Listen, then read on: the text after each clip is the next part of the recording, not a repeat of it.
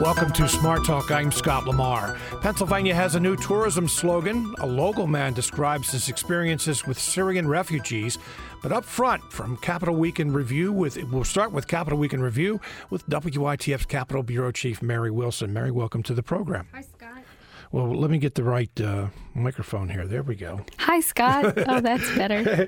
yeah, you, you perfected it the second time around. anyway, budget hearings uh, came to an end yesterday. That may be confusing for some people because they're wondering they're wondering which budget we're talking about. But Yeah. uh, what do we learn? Oh, you know, not much. Uh, there, there's a lot of talk about, you know, how important compromise is going to be in the next several months. Um, we are more than eight months into a um, a budget impasse in that the state does not have a complete budget that's been approved by the governor, and um, and yet we are starting down the road of the planning process for the next fiscal year, so the next state budget.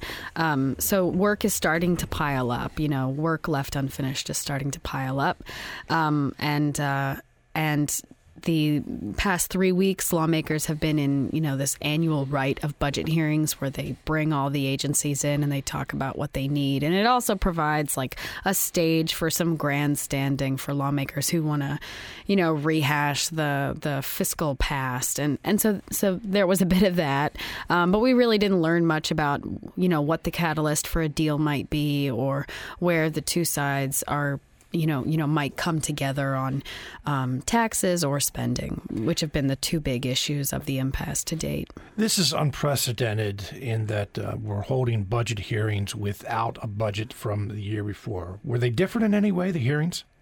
Oh, n- not that I could tell. I mean, you know, there, no, not that I could tell is the short answer to that. Uh, but one thing that I kind of got the sense is that uh, both sides feel that we have to wrap up 2015, 2016 before moving on to the next state budget. Yeah, yeah. Um, you know, there was a bit of talk on last. So yesterday was the final day of budget hearings. The House was the last chamber to finish its budget hearings, and you know, the Democratic and Republican um, uh, ranking members on the committee said we'd like to finish the the late budget before we start on the budget that's not yet due. Uh, so yeah, that would be great. There's no clue as to how that might happen.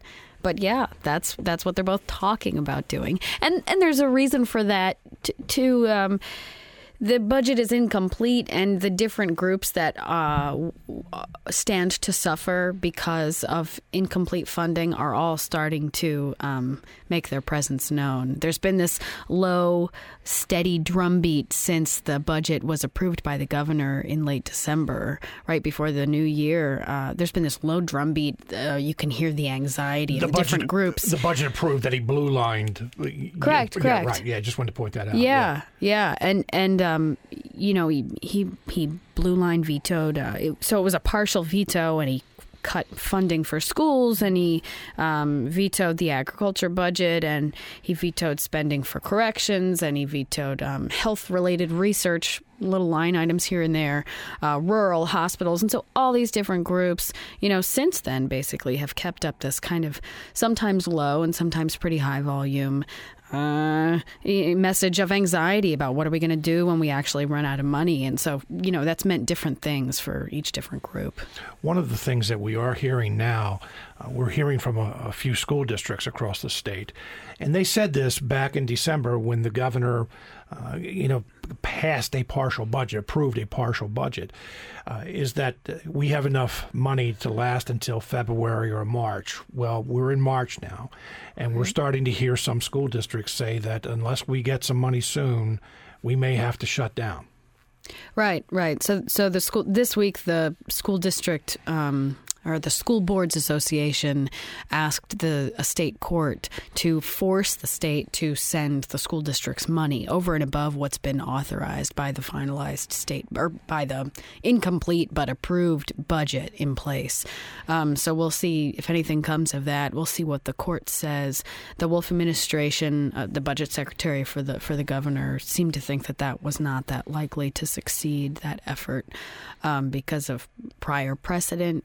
Um, but that's one thing that's going on. The the state prison system has already had its basically its problems averted because the Treasury has decided to float them money over and above what was authorized for the state prisons for the good of the uh, I think the phrase is the safety, welfare, um, and health of the Commonwealth. Um, so the prisons are still being funded. Um, the agriculture budget was zeroed out by the governor with the budget that's in place now, but. But, but you know the different programs within that they're starting to cry bloody murder. Um, recently, we've been seeing the the Penn State College of Agricultural Sciences is talking about how you know what this will mean for for farmers that aren't getting the same help with pest invasions and um, research that's being halted. They're actually it's really kind of interesting. Um, Penn State is having trouble um, keeping its researchers working for Penn State because of the instability that this um, kind of creates for those. I mean, you figure you're a researcher on I don't know the the stink bug, say at Penn State, um, but which is a big deal, yeah. Right, but if your funding is up in the air, I mean, this is what the dean of Penn, of the of the ag school told me. If your funding is up in the air, um, and you know you're kind of in high demand as a researcher with like this specialized knowledge, um, another you know some other land grant school might look like a pretty good opportunity in another state. So usually the dean says they're offering counter offers to their researchers to keep them to keep them working for the school, but they can't really offer counter offers right now. So they're just trying to keep everybody in place. Wow, it's really challenging. That is that is unusual. Mm-hmm. That you hear you don't think about that very. You think about that with well, actually, professional sports franchises, free agency, and that kind of yeah, thing. Yeah, actually, and his point was it's actually not that unusual. It's actually really recently the school had to do the had a similar experience because um, back under the Corbett administration, right. when the state-related schools saw double-digit funding increases or funding decreases, or you know, on the order of nearly twenty percent right. funding decreases, that that hurt ag research at Penn State then as well. So he, he's actually his point was actually well, we've had to deal with this before, but this would be even worse if this funding didn't come through pretty soon. By the way, uh, just to let uh, everyone know that uh, we will be uh, addressing that topic uh, with the Pennsylvania Farm Bureau, the Extension Service, Penn State Extension Service on uh, Monday's program as part of Monday's program. Are there any negotiations scheduled? Oh, like with all the legislative yeah, leaders and the yeah. governor. Not that I've heard, and apparently. Uh, there hasn't been they call them five caucus meetings so that's when you have the each each legislative caucus plus the governor's office represented at a big like say global meeting you know and apparently they haven't had one of those big kid big table meetings since December. Um, although there have been staff meetings and the different legislative leaders have been talking, sometimes you know one on one, and the governor met with some legislative uh, Republicans. Uh, as recently as this week, but apparently there hasn't been that big five caucus meeting this this year at all. As you mentioned, uh, Randy Albright, uh, the, the, governor's budget secretary, yeah. was the, the final budget meeting yesterday, and he, he said something that is kind of unusual itself in that he admitted that the governor uh, only uh, approved partial, you know, the partial budget in December to use as leverage. Now that's unusual. Everyone well, kind of I don't think that. you heard him say the word leverage, but okay, yeah, yeah, in so taken. many words. In so many words. He said it was to send a message. Right, yeah. right. But uh, so so he kind of admitted, admitted that, but. Is anyone softening at all? I mean, have you noticed no. anyone's stances? So everyone is dug in everyone's looking for leverage. Everyone's looking at okay, we're we're not really ready to compromise on this. Sure. That's that's what you're saying. Sure. And you know, they talk about the importance of compromise, but there's no you know, like we've been saying for months and months and months, and sorry to say it again, but there's no talk of, well, here is a tax that we could live with, or here's a spending cut that we could all live with. It's just not there. Hmm.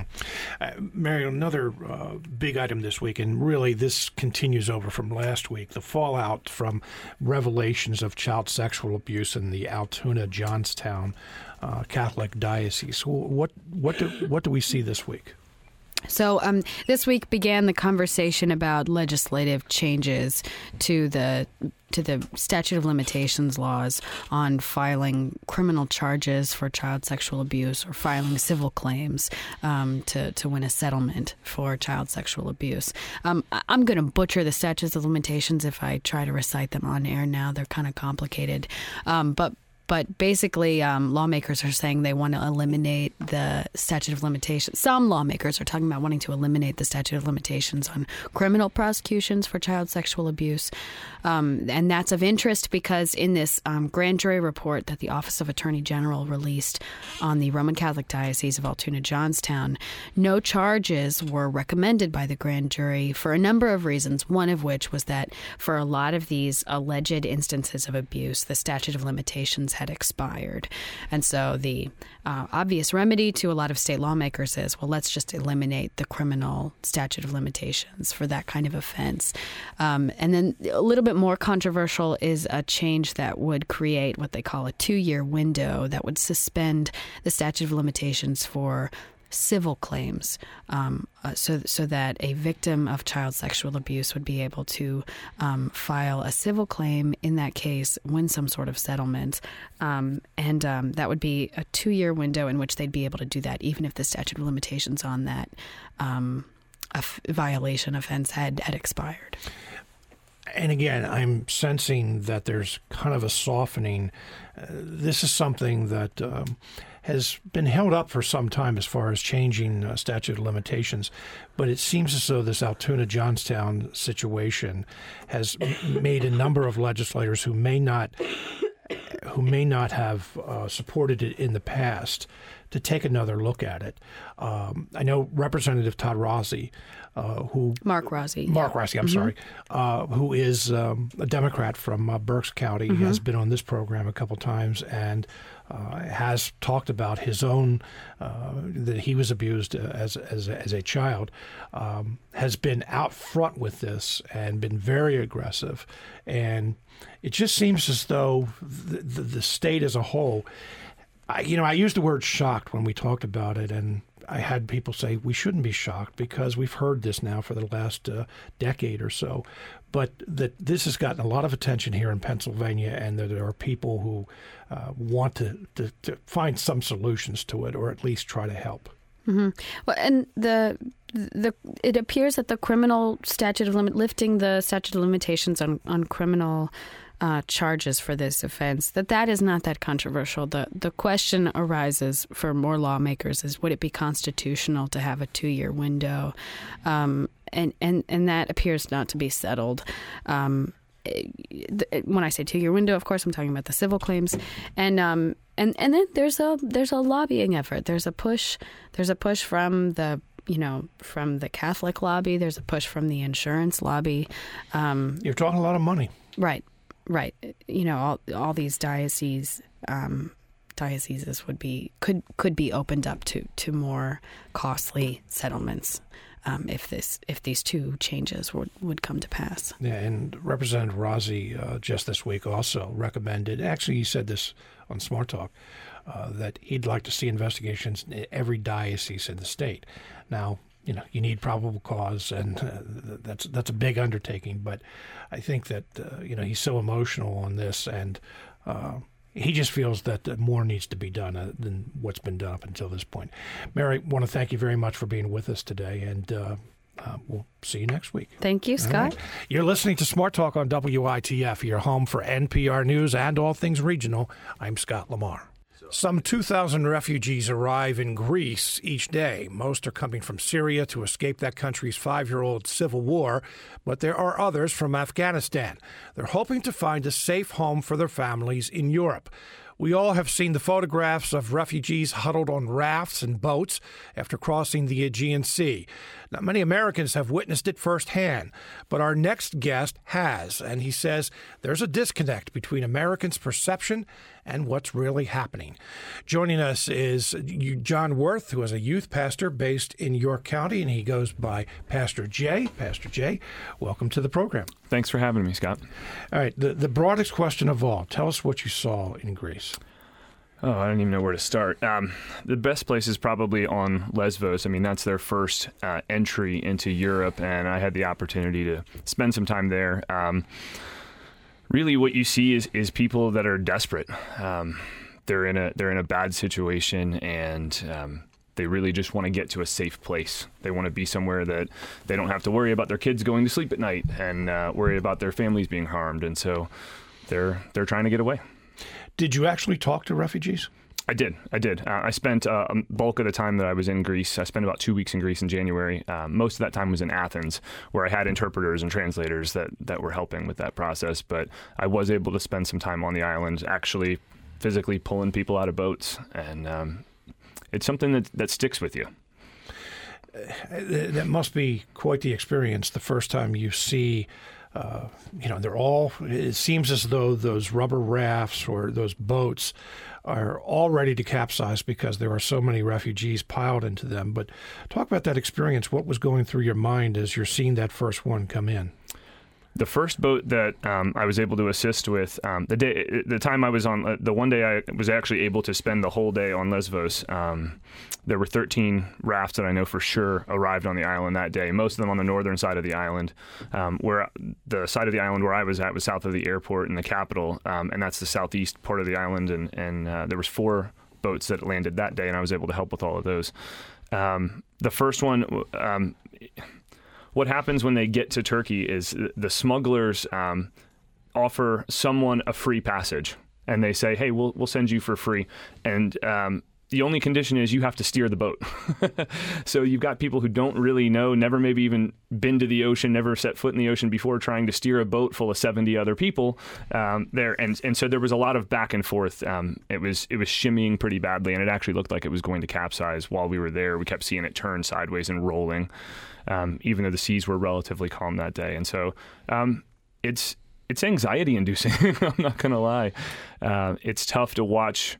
Uh, what you think it, it, could be a disaster happen right in front of you, and you and you can't really do anything about it because they're too far out from shore, and so it's it's difficult. Are the refugees making any noise? Are they calling to the shore? Yeah, they're they're waving and and um, and calling um, once they get close enough that they can start hearing people from the shore. Um, they they definitely want people to know they're there. Mm-hmm. So they are wearing life jackets, though, right? Some of them. Um, not all of them. No, no, not all of them. Um, sometimes they're too small, and so and um, while I was there, I was actually able to pick up and and just to bring the story home to people and kind of let them see what I saw. Um, sometimes people, uh, you know, you pay for your passage, and this is the stories that I got from refugees. They pay for their passage um, to the, the human traffickers that are that actually have shops set up in Turkey. They have brick and mortar, like you can walk in and just like you're ordering a cappuccino, put money down on the counter and, and pay for a spot on one of these boats. Um, but that doesn't include your life vest. That costs extra. And so some of them can't afford it because they've um, spent all of their their family's money just trying to get there. Um, sometimes um, the little kids, um, people, a family can't afford that, so the parents will have a life vest and they'll be holding the children.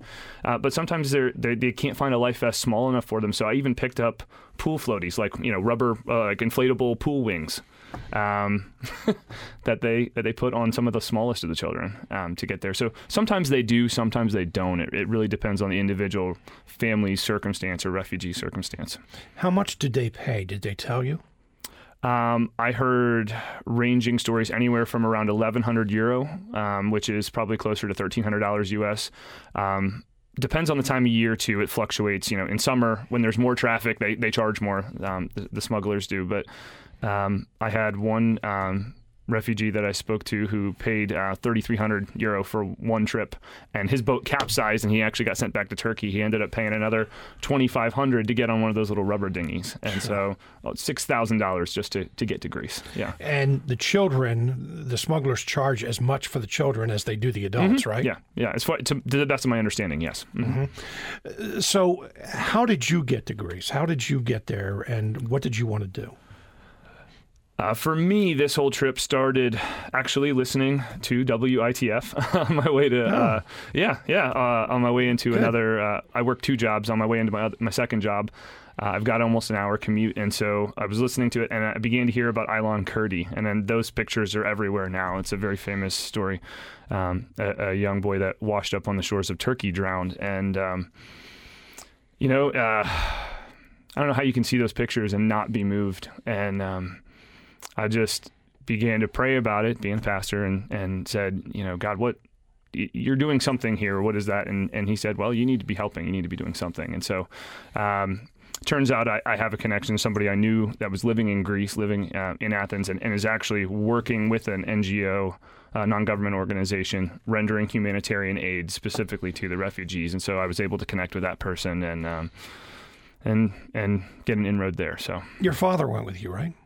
My father did, yeah. Uh, and for him, the story is even uh, more um, compelling. He uh, spent a long time in the Navy. Um, he worked as a consultant um, for uh, in, in intelligence um, for a number of years, and he was actually it, traveling in a vehicle. He was um, next to the Pentagon when the planes hit on 9/11 and um, heard the boom, saw the smoke. Um, the company he was working for had a contract at the Pentagon that day. He lost four coworkers, people that he had interacted with. Um, and then his contracts began to shift into ju- not just regular military intelligence, but into counterterrorism intelligence. And so um, for him, um, it takes on a whole different aspect. You know, he, he, um, we we have all um, heard about a lot of the, the terrible things that some of the extremists have done, and, and that was his day to day. A lot of stuff that didn't even make the mainstream media. Um, so I kind of hesitantly asked him, I don't know if he'll be willing to do this or not. But again, I was I was praying about it and said, All right, God, um, I think this would be good for him to have faces to go with this instead of just seeing all the violence all the time. And um, to his credit, he's he's a good man. He jumped at the chance to go and, and to help and to and to be there for um, people who are, are getting away from these places. And so, We know there's a lot of controversy in this country about whether the Syrian refugees should be admitted. Um, most of those refugees uh, are going to European countries. They'll be settled in Germany or some of the other European countries, and uh, Greece and Lesbos is just on their way. It's their their, their first stop. Um, but your father, with that military background and especially with his experience with 9 11, um, when you say this opened his eyes, in what way? um, he he was actually at a uh, at a church service, and um, they had a guest speaker, and uh, sh- this this speaker was leaving the the sanctuary of the church and uh, stopped dead and looked at him and said, "You're holding on to a lot of hate, um, and and you need to." You need to let go of that, and I believe that that was from the Lord. And so um, he prayed about that a lot and thought about it, and um, and he and I think he realized came to realize that he did. He, there was there was some hatred there. Um, there's not a good another. There's not a nice way to say that. It's a, and um, so for him, it was really transformative to be able to. Um, to go from dealing with the worst of humanity, um, as far as um, what you see some of the extremists doing to people, um, and to be able to put a face with it and say, you know, they're not they're not all that way. And I think that's a good perspective for all of us. Anytime you're dealing with somebody who looks different or um, sounds different or comes from a different background, is just to say, you know, even if you've had a, a bad experience um, with a people group in the past, they're not they're not all that way. You've said that uh, you think that uh, Americans have uh, a perception of this situation that's incorrect and inaccurate. In what way? Um, I think that most Americans believe that everybody, uh, or that there's these massive, massive numbers of um, of jihadists and extremists that are f- that are fleeing out of these countries, and um, and especially, you know, the the phrase we keep hearing over and over again here is um, the unaccompanied single military age men, and um, with the refugees I was able to work with, that was there were a lot of them that traveled to Greece separately from their families, um, but there was not the same. They weren't there because of that. They were there because their family traveled. They got their family out first, or they couldn't afford to bring their whole family at the same time. Um, I had one gentleman I spoke with, um, the guy who who has changed his name now. He goes by Joseph, who his entire family was killed. That He he couldn't afford to get them into Greece. He moved to, um, uh, got them in a refugee camp in Jordan, and the Syrian government bombed the refugee camp and killed his wife and his six and four year old sons. And so he goes by himself to Greece. He's in his late thirties. You know, it's the narrative is is skewed. I think. Um, now, are there terrorists and jihadists, ha- you know, hiding in among the refugees? Almost certainly. Um, but I think that the rhetoric here in the U.S. is so um, s- slanted towards towards fear. I think we're just so afraid of, of stuff that. Um, of the situation that we, we just don't want to deal with it. That's my opinion. That's nobody else's opinion. That's my opinion. You're a devout man. so you may look at uh, people a little bit differently. Yeah. Uh, but there are some cynics out there. Mm-hmm. Were there people that uh, you know came off one of those rafts, off one of those boats, that you thought to yourself, "Oh, not a good guy"? Um, I I won't say an individual. Um, one of the boats that we were able to assist um, was almost entirely men. Um, and they were largely, from what the interpreters that were on the island told me, were largely probably Pakistani. Um, you know, that's not a safe place. Uh, probably by far a majority of the world's jihadists are trained in Pakistan, and so um, for them to get away from that place, I, I, understand that situation too. But chances are they were probably economic migrants. Um, they're looking for better job opportunities in Europe, and they're kind of taking advantage of the situation. But I won't lie and say that didn't give me a little bit of pause. You know. Um, there was you know a boat, boat full of 50 uh, 60 people and there was one woman on it and it was all men and um, but you know even them they're coming off they're landing on the beach uh, most of them didn't even have shoes on you know the, the journey was clearly not easy for them either so yeah there was times that that you experienced that mm-hmm. just if, if you would mm-hmm. uh, describe the whole situation once you said that uh, you know the people are you know, yelling toward the shore. I'm sure the mm-hmm. people on the shore are yelling back and mm-hmm. you know trying to get them in. But what actually did you do to help these these refugees? Um, so really, what you're doing, um, it's actually illegal to. Um, go out into the water and assist them. Um, there's a, actually a European um, lifeguards union that patrols the waters in between Turkey and Greece, and they are dolphin watching officially. Um, because any any assistance they render, and actually the week before I arrived in Greece, um, there was five of them that were arrested. Um, just for just for rendering that type of aid because you're it's an international crime you're you're assisting in the illegal migration across an international border and so um, there's Turkish Coast Guard out that you can see from the shore because you can actually see Turkey from the island. Um, there's Greek Coast Guard out, and the only time anyone's really allowed to interfere is if the boat capsizes. Um, so what you're doing um, when you get there to, to try and help is you're, you're literally a lot of times um, a lot of these refugees are, are physically weakened from the trip um, I, I, had a couple of cases where i'm lifting a, a 70 or 80 year old woman with another person out of the boat um, you had a lot of um, children who are just really don't understand what's happening and, and, and people that need medical attention.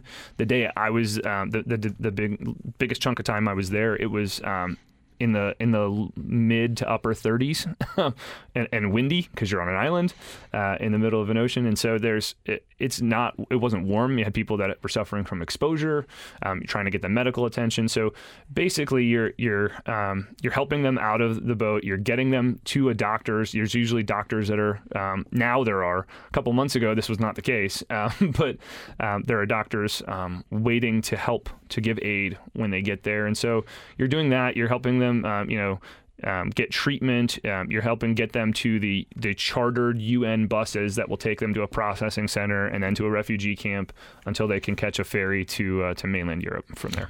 And I should mention that uh, uh, Pastor Jay's father, John, uh, took a took some photographs that we have a couple on our website, and I have to admit that uh, one of the things I was a little bit surprised with, I could see how people were dressed mm-hmm. on shore, that it did not look like it was very warm outside.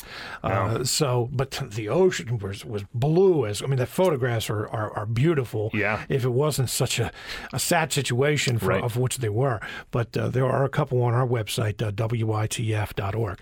You mentioned the refugee camps. Mm-hmm. Did you get an opportunity to see those? Uh, we did. We did. There are four camps on Lesbos right now. Um, two are on the northern side of the island. Two are on the south side. Um, one of those I was able to actually get into and and walk around because there were no refugees there at that time. Um, there had just been a, a, strike, and that's the other thing. There's a, a, an economic crisis in Greece that's not reported about at the same time. You know, oh, it's reported on, yeah. it's just not in connection. In with connection this. with this, right, exactly. Right, and we right. don't realize that the two overlap pretty well here. Um, that's one of the things that there's a huge disconnect with here in the states, but that's a different story. Um, so uh, there weren't any. Uh, there had been a ferry strike. Um, all the Syrian and Iraqi, the Arabic-speaking refugees, had moved out of this camp. Um, it was called Kara Tepe, and so um, we were able to get in and take some pictures. And that's you'll see some of those on the on the some of the pictures that I sent you that'll be on the website. Um, you can see there's there's barbed wire and what look like little tents set up. Um, those are called refugee housing units that are donated by the UN. And there's a picture with me in, inside one of them, so you can kind of get a sense. Uh, it, the inside of that tent is no bigger than the studio we're sitting in, and they'll put three or four families in a, in, in a room this size. Um, to try and live there for two or three days. The showers are all outdoors. Um, it's it's pretty rough conditions. Um, but yeah, so it, it, the other camp um, is for um, on the south side of the island was for non-Arab speakers, you know, Farsi and Dari and, and places, um, you know, like Iraq and, or excuse me, um, Iran and um, Afghanistan where they speak a different language. So, and that camp is a, is a lot rougher. We weren't able to get into that one. Um, there, most of the refugees that landed that day were Farsi or Dari speakers. So that was just utter chaos. Um, people trying to find their children and their parents and, and aunts and uncles and find family members and make sure everyone's connected and that they're all getting registered properly properly so that they can continue on their trip. But something you're describing here may surprise a lot of people, and that is that you know this has been described mostly as a Syrian refugee crisis. Mm-hmm. That uh, we have so many people who are trying to get out of uh, Syria because of the civil war there. Mm-hmm. But uh, you're you're describing a lot of different countries that they're coming from. Mm, oh yeah. Um, some of the, aid workers I was speaking to had, had even um, on Lesbos, on the island in, in, the Aegean, you know, eight miles from the 10 miles from the Turkish border, had even seen refugees, people fleeing danger coming through there that had been trafficked from South America. Um, it's I don't know how they ended up there, to be honest with you, but most of the migration is happening from, um, and like I said, there was even um, Pakistanis that I that I met there that day and saw there. Um, you know, Afghanistan is still not a stable place. Hasn't been for 30 years. Um, so there's there's people fleeing there. Um, you know, Iran um, is is not a, a, totally stable place in terms of um, being uh, democratically open and and people feeling like they're oppressed there. And so yeah, there's a lot of uh, of um, refugees coming from other places as well. Iran is the one that uh, sticks out. Uh, very rarely hear about the refugees uh, that are looking to relocate uh, mm-hmm. coming from Iran. Yeah, and what's happening is um, they're they're being denied access into into the, the greater European um, community because they're not coming from a quote unquote war torn country. It seems some of that's happening with the Afghans right now as well. Hmm. But I mean, right now you've got um, in just you know with the, the most recent aid deal, the the European Union sent I don't know, uh, half a billion dollars to Greece and pretty much told them to deal with the problem, which they're having trouble dealing with their own people uh, because of the economic troubles. And um, so, you know, you've literally got thousands and thousands of people sleeping in the port of Piraeus in Athens um, without access to good food, uh, food, water, personal hygiene, um, living in tents there because Europe shut its borders. And so um, the problem's only getting worse. How far is Athens from Lesbos? Um, it was about a 45 minute plane ride. Um, it's uh, if you're catching the ferry, it does stop at some of the other islands closer when you get closer to mainland Greece, and so it's about a 12-hour ferry ride for the refugees, and that's what they have to take generally. Most of the attention, uh, at least in the media that we hear, is a political one. Mm-hmm. Uh, you know, which country is taking refugees, uh, which ones aren't, um, how they're going to pay for it, and it's described as a crisis. Mm-hmm. From what you saw, is it a crisis? Absolutely. Absolutely. It's a humanitarian crisis on a scale like we've never seen in our lifetime. In my lifetime, you, certainly. Why do you say that? Um, because most of these people don't have access to what we would consider basic necessities. So, what's happening in Europe? There's been about a million, a little over a million mi- uh, refugees that have migrated into U- Europe. Okay, um, in in uh, in northern Iraq, um, in um, Lebanon, in Jordan, you've got three million refugees. I mean, most of them can't afford to even get there. So the problem is so much bigger than just getting into Europe. We're just seeing, um, and even now with Europe closing its borders, um, like I said, you literally, you know, I just um, was emailing back and forth with some of my contacts that are there um, yesterday. You've still got people literally sleeping on, on, on the docks at the port um, in tents. Um, they don't have they don't have access to a, a, restroom. They don't have access to a shower. They don't have a way to prepare food for their families. Um, I don't know what else you call those those circumstances, but a humanitarian crisis. Um, and then, and that's not to speak about anything that's happening, like I said, in, in Lebanon and Jordan uh, and in parts of Iraq um, that that are not experiencing that same kind of conflict right now. Those refugees that can't afford to get to Greece are moving away from the conflict area, but they still don't have access to those things because Lebanon and Jordan are, are overwhelmed at this point, and are, the Iraqi government certainly not in a super stable position to be able to give aid to, to all the people that need it right now. So, what did you take away from it personally? Uh, a lot of takeaways. Um, personally, I think um, we live in the most blessed circumstances of, of any country in the world, and I think that um, from a from a legislative standpoint, from a political standpoint, I think we could be doing more.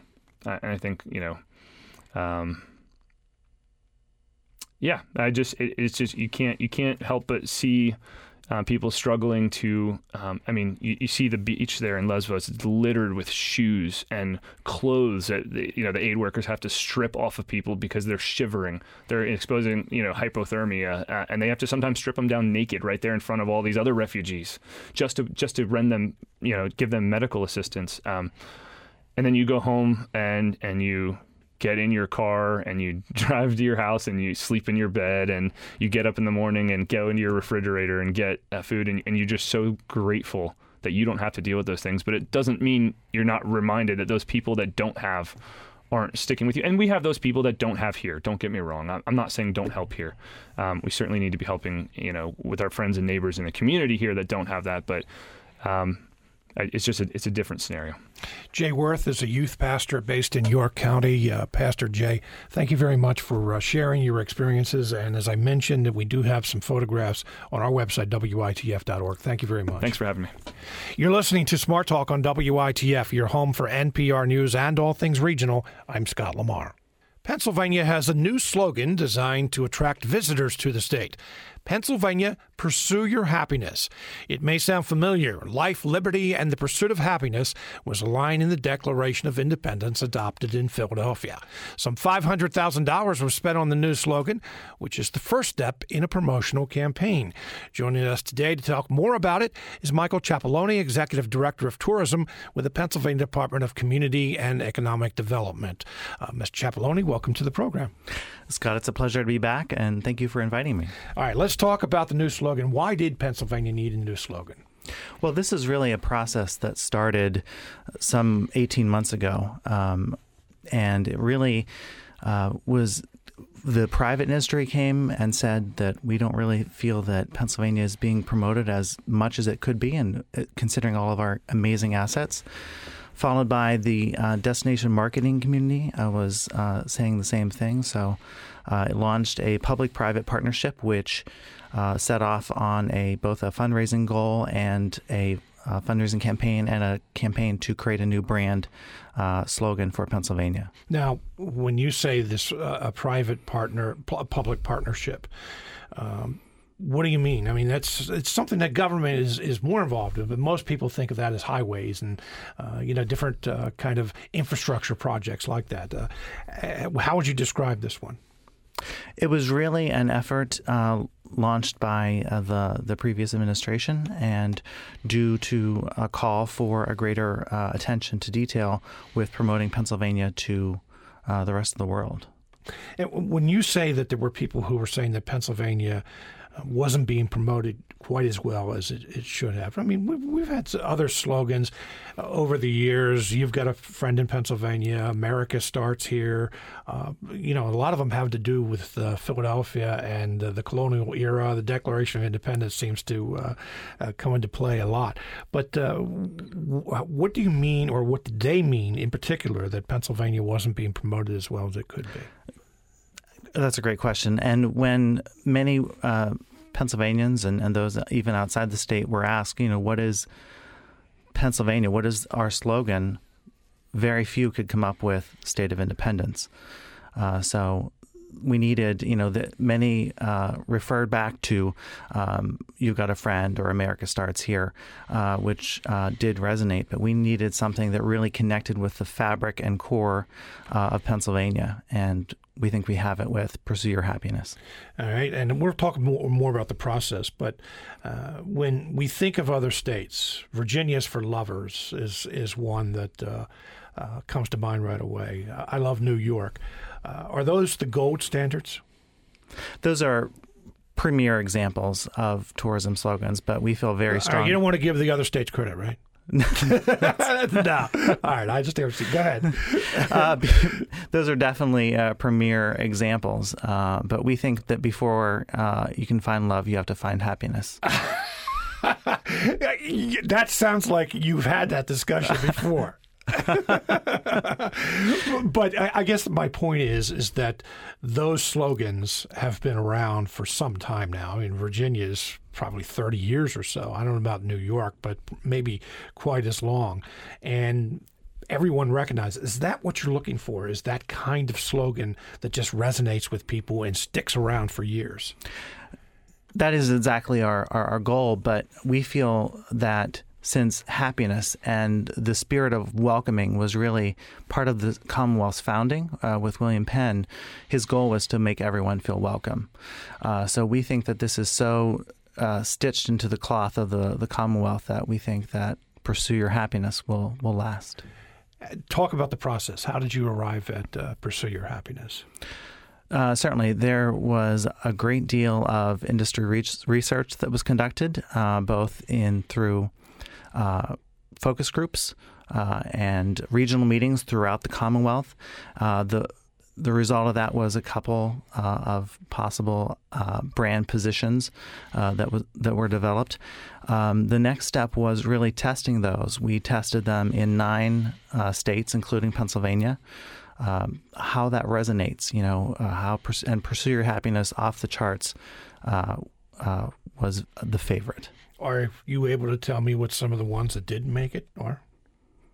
We're going to move forward with uh, Pennsylvania Pursue Your Happiness as the. well, you know, and not, I understand that. Not I, taking a step back. I understand that because uh, there may be people who. Everyone has an opinion on this. Oh, certainly. Uh, I mean, there are people, when they heard Pursue Your Happiness, said, What? I don't like that. I like State of Independence better. Everyone seems to have uh, an opinion on it. And I'm sure that if you listed some of those ones that didn't make it, someone would say, oh, I like that better. This is one, one of those topics that uh, people have an opinion on it. But if people don't realize, I mean, we've gone through this here at WITF. Businesses uh, go through it all the time with branding and that kind of thing. But there's a lot of discussion, there's a lot of talk that goes into this. Is, is that right? Oh, absolutely. It, we uh, this is this process really had the buy-in from the uh, public and uh, private industry, and it um, was a long process. I mean, eighteen months in the making. So, what is a slogan designed to do? A slogan is really it's not a brand. Uh, a slogan is really sort of the um, call out for the brand, but a brand is a promise. Uh, Volvo Um, I'm not certain what their slogan is, but their brand is safety, Right. and we want Pennsylvania's brand to be happiness. Uh, All right, so I mentioned the five hundred thousand dollar price tag, and you also touched on that it was a public-private uh, partnership. Uh, again, many people hear that five hundred thousand dollar price tag, and we earlier in this program talked about not having a state budget, and they think that sounds like a lot of money to come up with a, a new slogan. Absolutely, it is certainly uh, a significant amount, uh, but two points. One being that no money from the current the 15-16 state budget was used uh, for that, uh, and the uh, 250,000 that was provided previously was matched by another 250 from uh, private investment. Money wise, how does that compare? I mean, five hundred thousand dollars. Again, to give us some context, how does five hundred thousand dollars compare to what a, a private company would spend? I think that um, considering the the weight of what we are, are, doing here in creating a new brand for Pennsylvania, I think that is um, uh, a, a, figure that is definitely comparable to others that have, have spent. Ohio recently re- uh, announced a, a new uh, campaign, new slogan, and uh, it was a similar figure. What's Ohio's? Their slogan? I'm not sure. You're not sure. So you're you you're you you have tunnel vision. I got to tell you that. I, I have a job to do. and I'm saying that in a in a way that I'm uh, you know being humorous about it, but uh, it's a good thing to have tunnel vision. I have been living and breathing "Pursue Your Happiness" for quite a while. All right. So the slogan is one thing, and it's just one of the first steps. Where do you go from here? Absolutely, uh, it is really a grassroots effort. Uh, we are had a, a, meeting with all of our uh, the both private industry and our convention and visitors bureaus across the state. Uh, we're also rolling this out in welcome centers. Uh, they received a packet of information and how to incorporate the new slogan and brand into everything they do, from when they greet customers to uh, look and feel of of their message. So it's a it's a gradual rollout uh, of of this new Pursue Your Happiness brand. I know that um, over the years we've used some of our slogans on like "Welcome to Pennsylvania" signs uh, at state lines. Will this be part of that?